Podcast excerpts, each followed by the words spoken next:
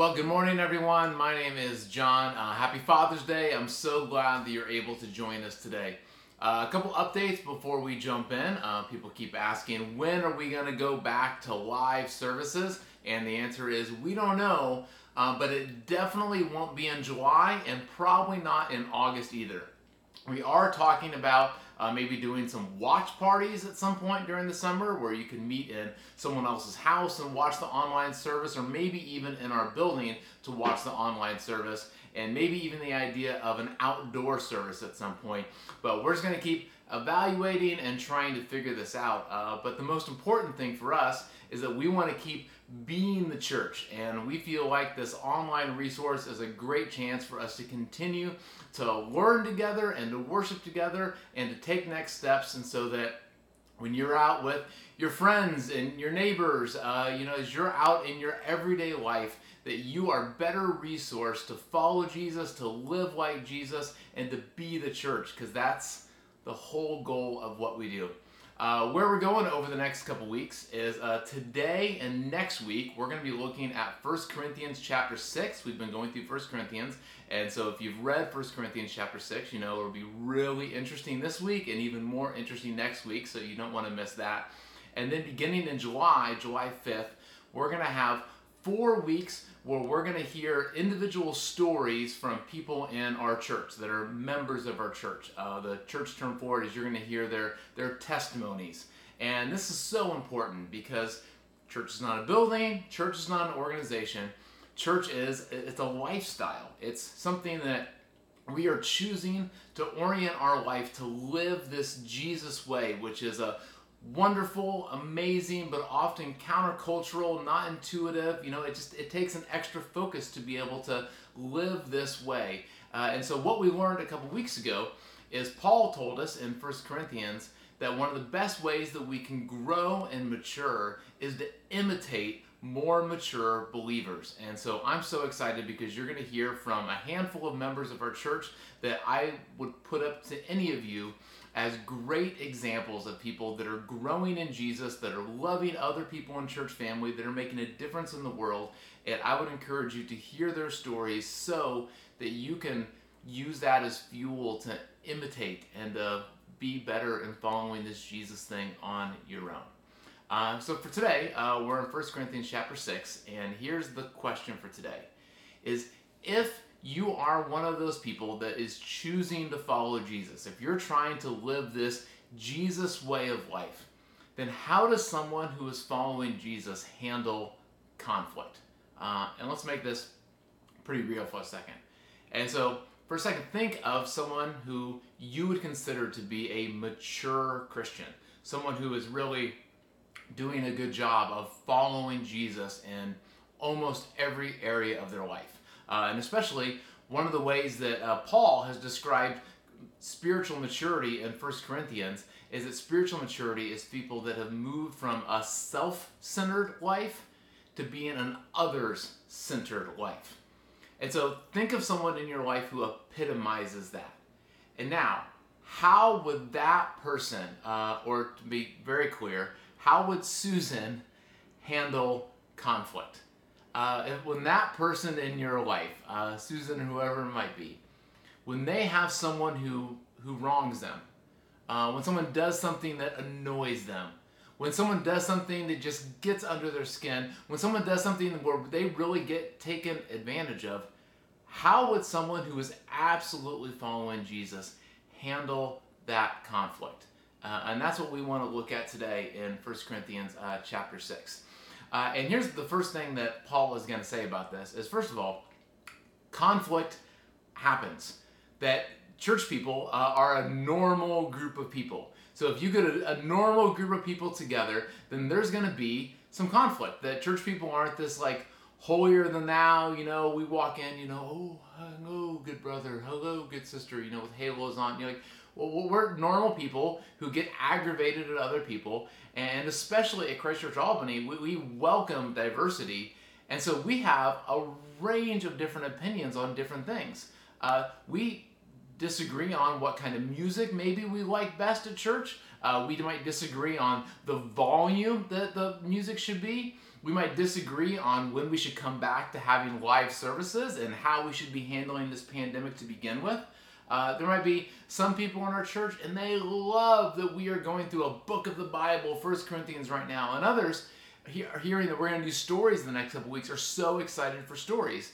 There's some people that wish we would sing way more songs. Some people think that we should sing less songs. Uh, some people in our church wish that we were even more involved in community events, and some people th- wish that we were less involved in community things. Uh, there's some people in our church that are way right leaning politically. There's other people in our church that are way left leaning politically, and there's other folks in our church that see themselves as more moderates. We're just all over the map. And that's kind of like broad brush.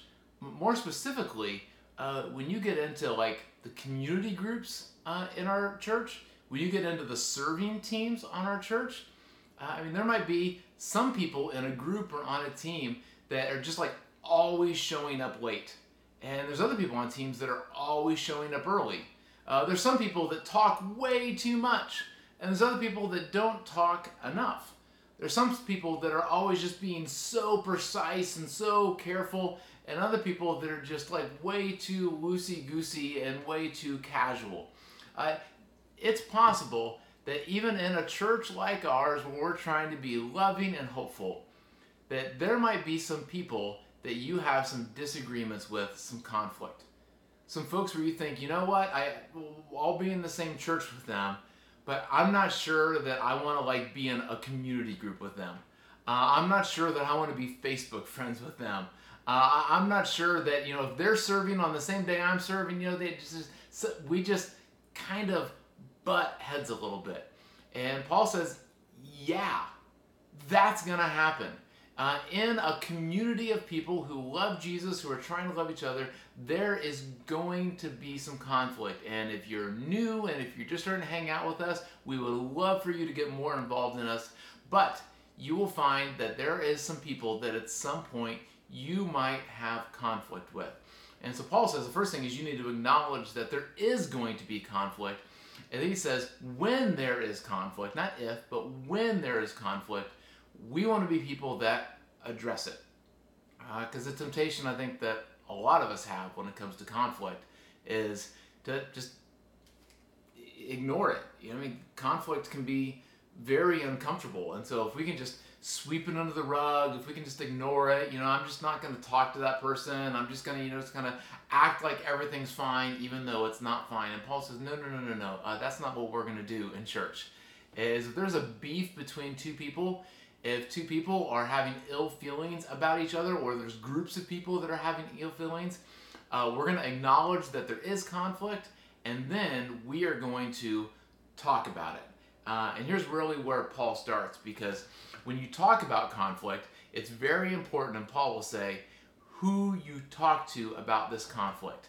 Because uh, what we all know about conflict is that it's easy if I have a problem with you, I get, my fingers right. If, if I have a problem with you, it's easy for me to go talk to them about my problem with you instead of talking to you. Uh, and that's what was happening in this church in Corinth. This uh, church of about 90 people. Uh, there were some people that were disagreeing with each other.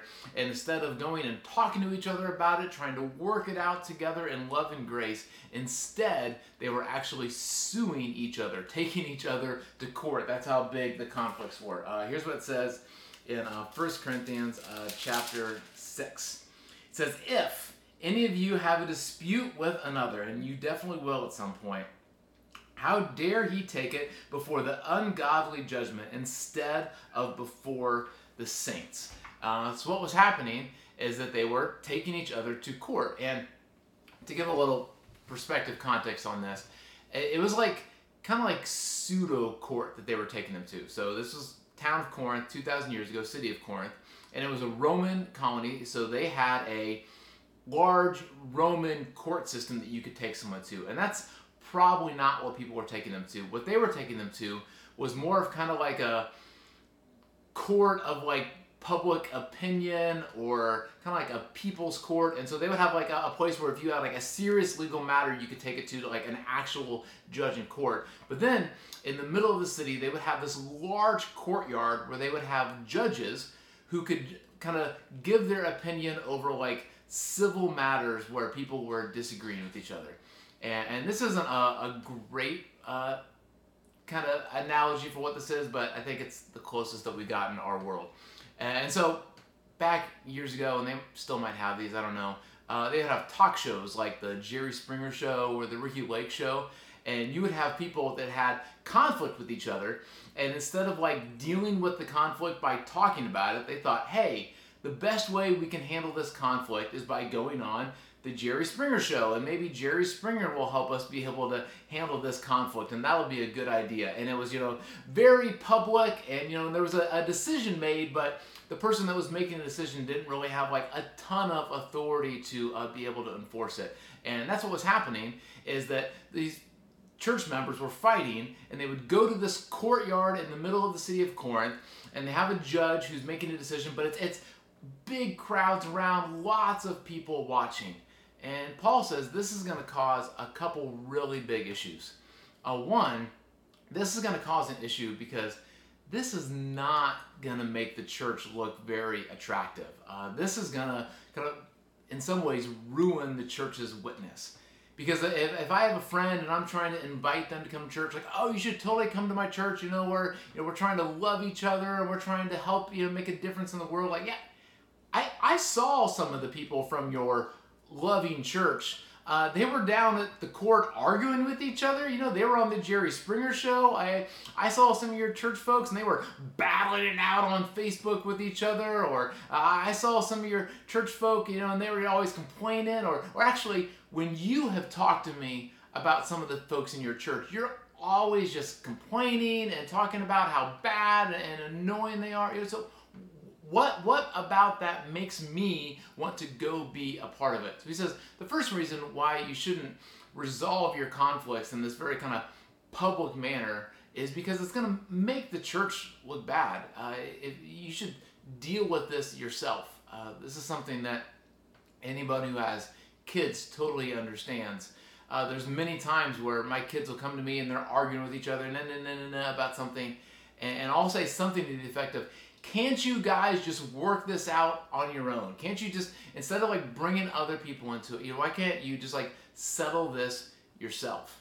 Uh, and Paul is actually going to make this like amazing declaration that he says, I, I think you guys should talk about if you have conflict, you should talk about it with each other, and I believe that you should do that because if you're talking about to other people, it might make the church look bad, but also because I believe that you have the ability to do this. Uh, you can settle your own manners. You have it within yourself to have good wisdom, to have good judgment, to figure this stuff out. Uh, and he actually makes this kind of amazing claim that someday we're going to like judge the world with Jesus, which is this big idea that we're following Jesus, who we believe is a king. We believe that Jesus is the king of the world and that Jesus, in his power and majesty, reigns over the world. And that part of what we are as Christians is that someday we will reign with him in heaven, that we are heirs and co heirs of the kingdom of God. And Paul is saying, hey, if God believes that much in you, that someday you will be a, a co heir, you will reign over the kingdom of the whole world. Don't you think you have the ability to make some decisions when it comes to things like this? Uh, then the other thing that, that Paul brings up is why would you go to someone outside of the church to make a decision for you? Because maybe maybe their judgment isn't going to be all that good. I mean, are you are you really going to ch- trust whatever Jerry Springer says is right to be right? Are you going to trust Ricki Lake, whatever she says to be right, to be right? Uh, and this is an amazing thing, especially in our world today, where uh, there's something called confirmation bias, where almost whatever you believe, you can probably find someone else who believes that same thing and will help confirm your bias. And so if you want to eat five pounds of butter a day and you want to try to prove that that's a healthy habit for you to do, I'm sure that you can find some article out there, you can find some group on Facebook, and they will agree with you. They will say that you are right. But just because someone says that you're right, does that really mean that you're right? And so Paul is saying that if we're going to handle conflict, then we need to kind of all be under the kind of the same universal value system of you know, I mean there's so you know truth can be so relative sometimes and you know depending on who you ask things can be so so so different. He said uh, why would you go kind of to the outside world to try to figure out uh, what's the right thing to do in a conflict? Shouldn't you stay in the value system of the church? Because you all are a, a different group of people you have all said that I'm going to follow Jesus with my life. So the way in which I'm going to make decisions is not based off what I feel is right, not based off of, you know, some other article that I read. I'm going to decide what is right and what is wrong based off of what Jesus would do and what it looks like to follow Jesus. And when it comes to conflict, that's going to make things really, really interesting. Because what the normal world says when it comes to conflict is they talk about things like, okay, well, what's the fair thing to do?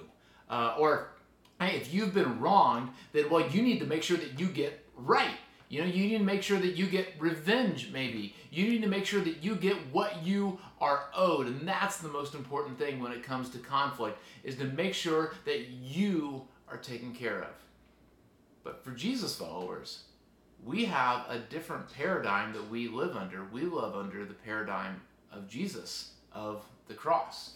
Uh, and so here's what Jesus says. Uh, this is in uh, Luke uh, chapter uh, uh, 6, starting in verse 27. And he's actually going to like the far end of the pendulum here. Jesus is going to talk about how we should treat our enemies. and so, and I don't know, I mean, maybe you have an enemy in the church. I hope not. But what we're talking about is just like, what do you do if you just have someone in the church where there's like a conflict, where you just uh, annoy each other a little bit? But you're just going to say, okay, let's go to the far end here.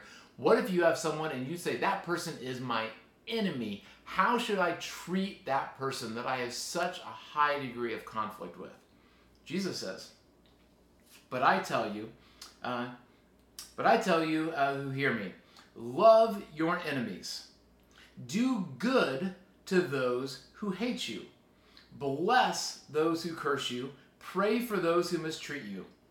If someone strikes you on one cheek, so if someone punches you on the cheek, then turn to them the other also. See if they want to hit you on the other side. If someone takes your cloak, do not stop him from taking your tunic. Give to everyone who asks you, and if anyone takes what belongs to you, do not demand it back. Do to others as you would have them do to you.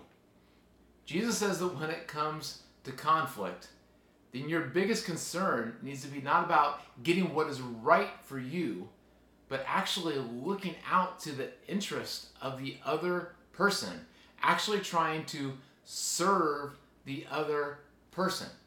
Uh, here's a, a way to say it that for Jesus, the most important thing is not me, the most important thing is we. Uh, to Jesus, you are actually more important than me.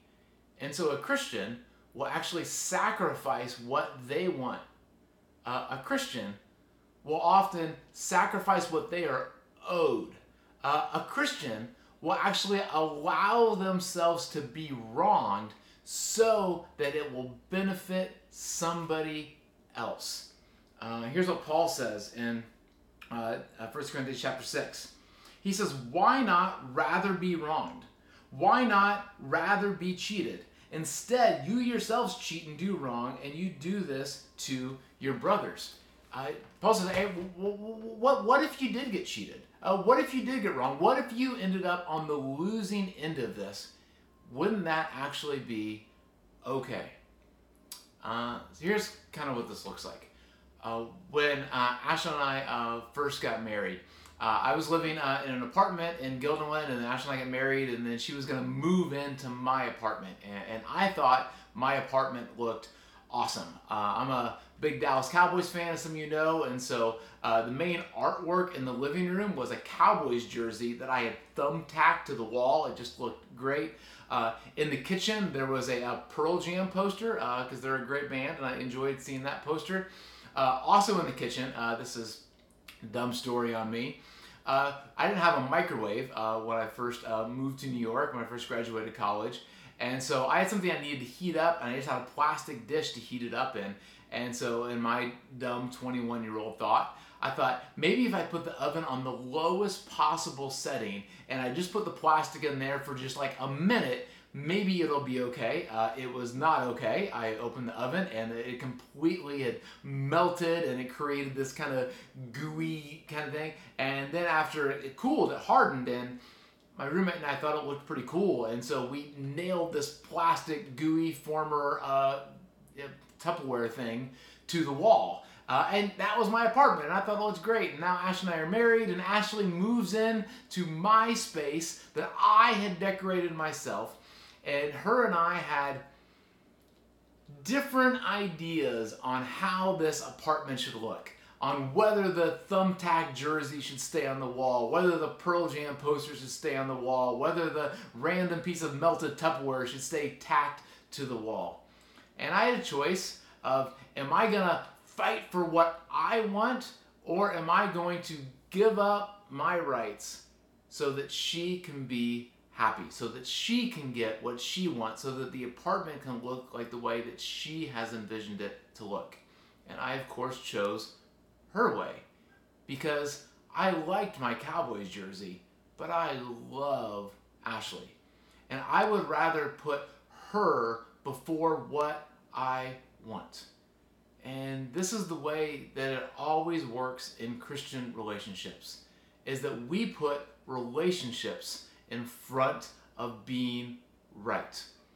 Because as a lot of us know, uh, you can be right and completely lose the relationship. Uh, some of you have maybe been in arguments before, you know, and you're just, you know, making your point and making your point, and your voice is getting louder and louder and louder, and you know, maybe you, you the conflict goes on, you bring other people into it, you know, maybe it even goes to court and you sue the other person, and at the end of it, you're right, you won, but the relationship is lost. Yeah, that, that, that friendship is gone. That, your your kids won't talk to you anymore, and you were right, but you lost the relationship. And what Paul is saying is that the way Christians handle conflict is that we always, always prioritize relationships above being right.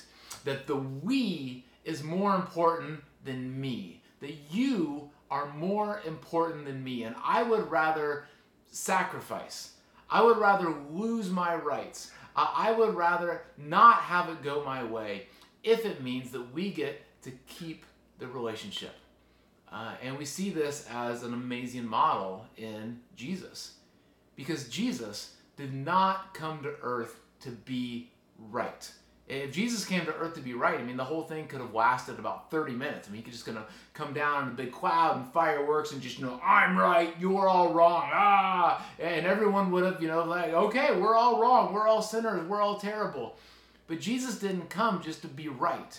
He came to develop a relationship, which meant that he came and he gave up his rights as the Son of God living in heaven to come down and live as a human with us. He sacrificed that for us. And then he went to the cross and he sacrificed his own life, sacrificed in incredible pain and, and horrible execution. He gave up everything so that relationship could be restored between him and us. Because Jesus' biggest priority was that we would be redeemed in relationship with him and that we would be reconciled in relationship with other people. And so that's what we want to be as a church. We, if we're all going to do life together, if we're all going to try to follow Jesus together, if we're all going to try to make an impact in Albany together, for sure there will be conflict. And so when there is, let's acknowledge it, guys. Let's not sweep it under the rug. Let's talk about it. And let's not talk about it to everyone else. Let's not talk about it to our coworkers. Let's not talk about it to our friends. Let's not post it all over Facebook. Let's talk about it with each other because I know if we all sit down and talk, we can figure this out. But there will come a time where you might have to lay down your rights, where you might have to give in to someone else what they want, and it might it might even be you have to lose and sacrifice. And that's okay. Let's be those kind of people. And again, we do that all under the name of the cross. Uh, so we're going to celebrate uh, communion together. And so let's remember that this is how Jesus loved us. That Jesus gave up his life out of love for us. And so let us be willing to admit that we're wrong, to give up our preferences, to, to get to, to really listen to what someone else, where they're coming from, and maybe even go their way, even if it is uncomfortable for us. Let us be those kind of people because that's what a group of Jesus followers should look like. Let's take the bread together.